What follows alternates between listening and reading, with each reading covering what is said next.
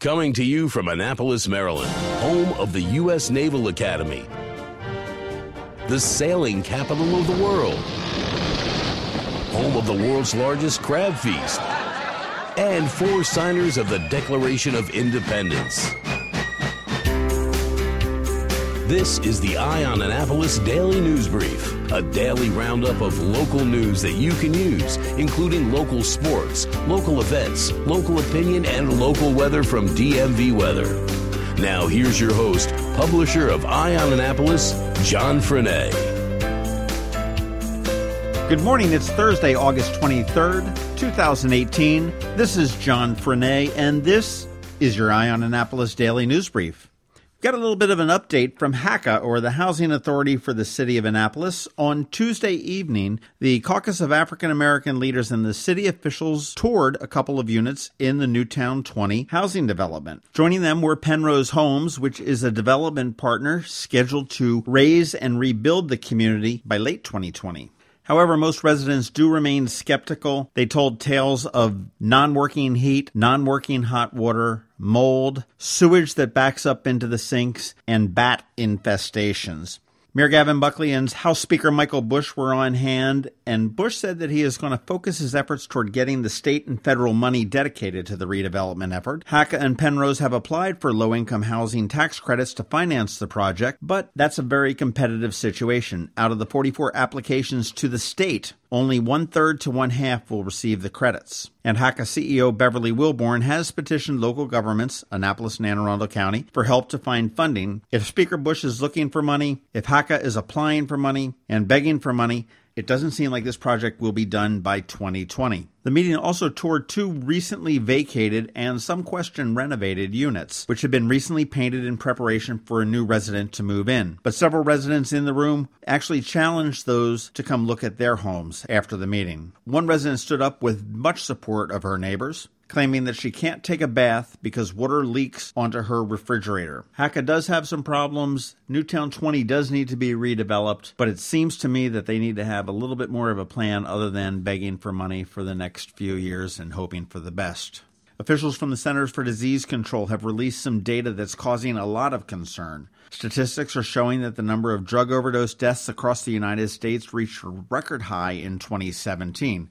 That's not surprising. Maryland was in the top five, which is surprising. Health officials say that the reason that there's an upswing has a lot to do with the amount of fentanyl that's being abused across the country, a substance that is 50 to 100 times more potent than morphine. To Governor Hogan and all the local leaders, when you consider the size of Maryland and the population of Maryland as it relates to some of the larger states, Texas, Florida, New York, California, Illinois, Virginia, and North Carolina, why is Maryland disproportionately high?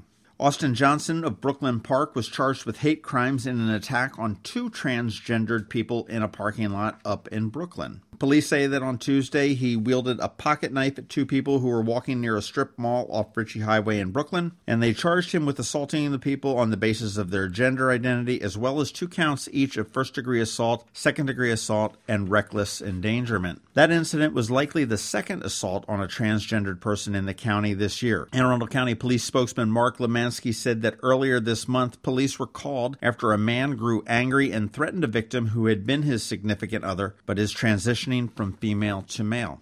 We all know that taking a gun on a plane is stupid. Being an off duty cop and taking a gun on a plane is even stupider. A Maryland Transportation Authority policeman has been suspended pending the results of a trial after he allegedly attempted to board a plane with his gun when he was unauthorized to do so.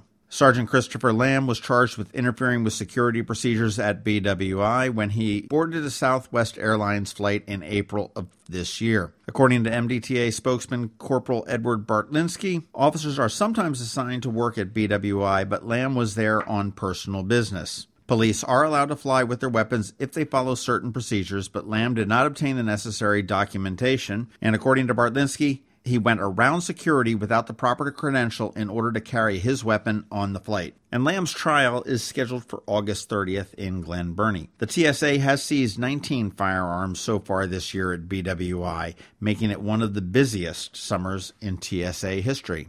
That is about it for the top news today. Please make sure you're checking out eyeonannapolis.net throughout the day because we do update it throughout the day. Also, you want to make sure you check out the Maryland Crabs podcast today at noon. We've got an incredible episode. It's very deep. It's all about the HPV vaccine and some shenanigans that may be going on between the Maryland Department of Health, the Maryland Department of Education, and your children. Of course, it is Thursday. We've got Trevor with your Maker Minutes, and that's all coming up right after George Young with your local DMV weather forecast. Here's to the teacher who spends her weekend helping children who need a little extra attention.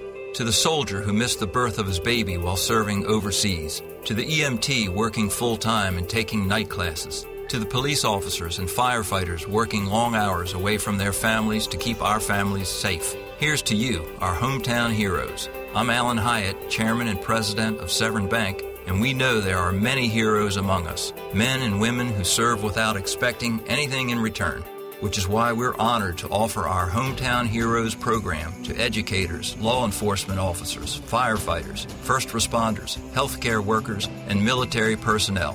Whether you're opening a checking account or buying a new home, we're here to give back to you. Learn more about our Hometown Heroes program at severnbank.com. Severn Bank, here with you. Member FDIC, Equal Housing Lender.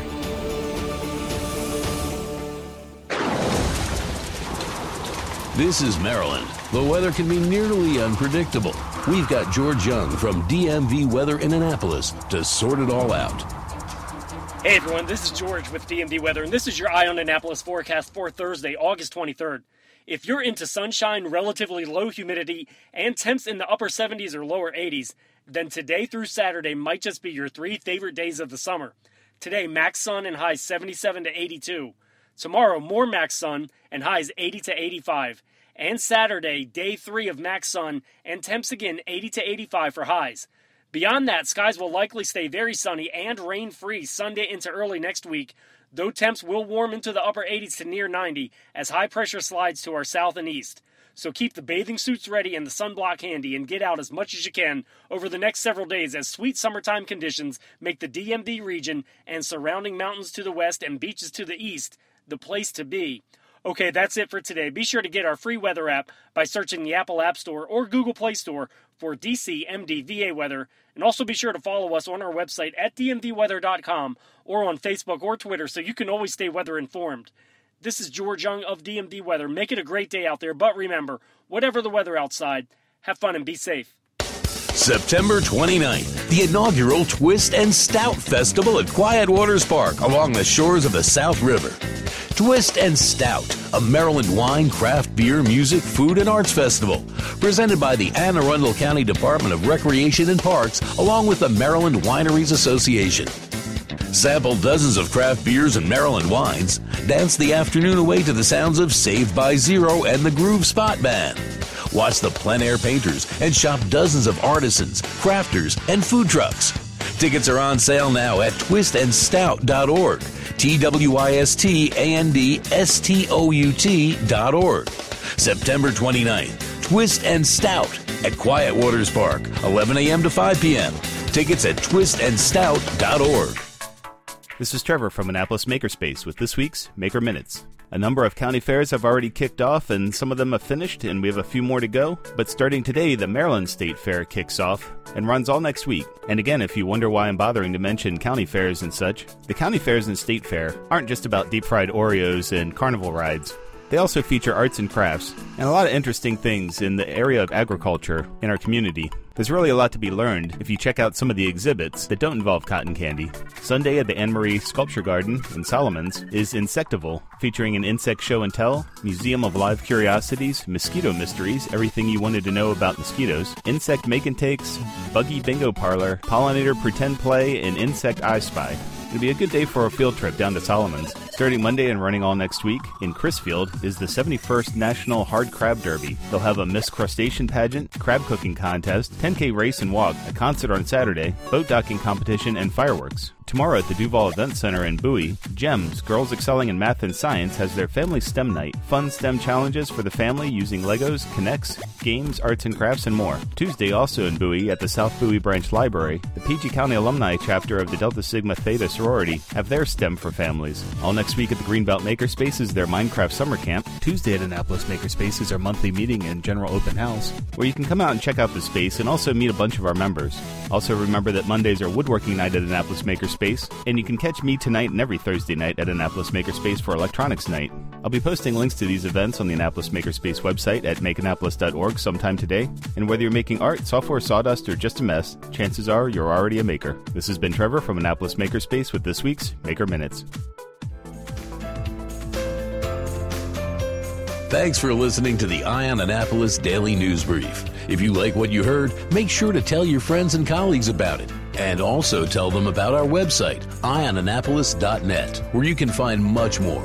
Be sure to check out our other weekly podcast, The Maryland Crabs. This podcast comes to you every Monday through Friday at 7 a.m. Thanks for listening, and we'll see you next time.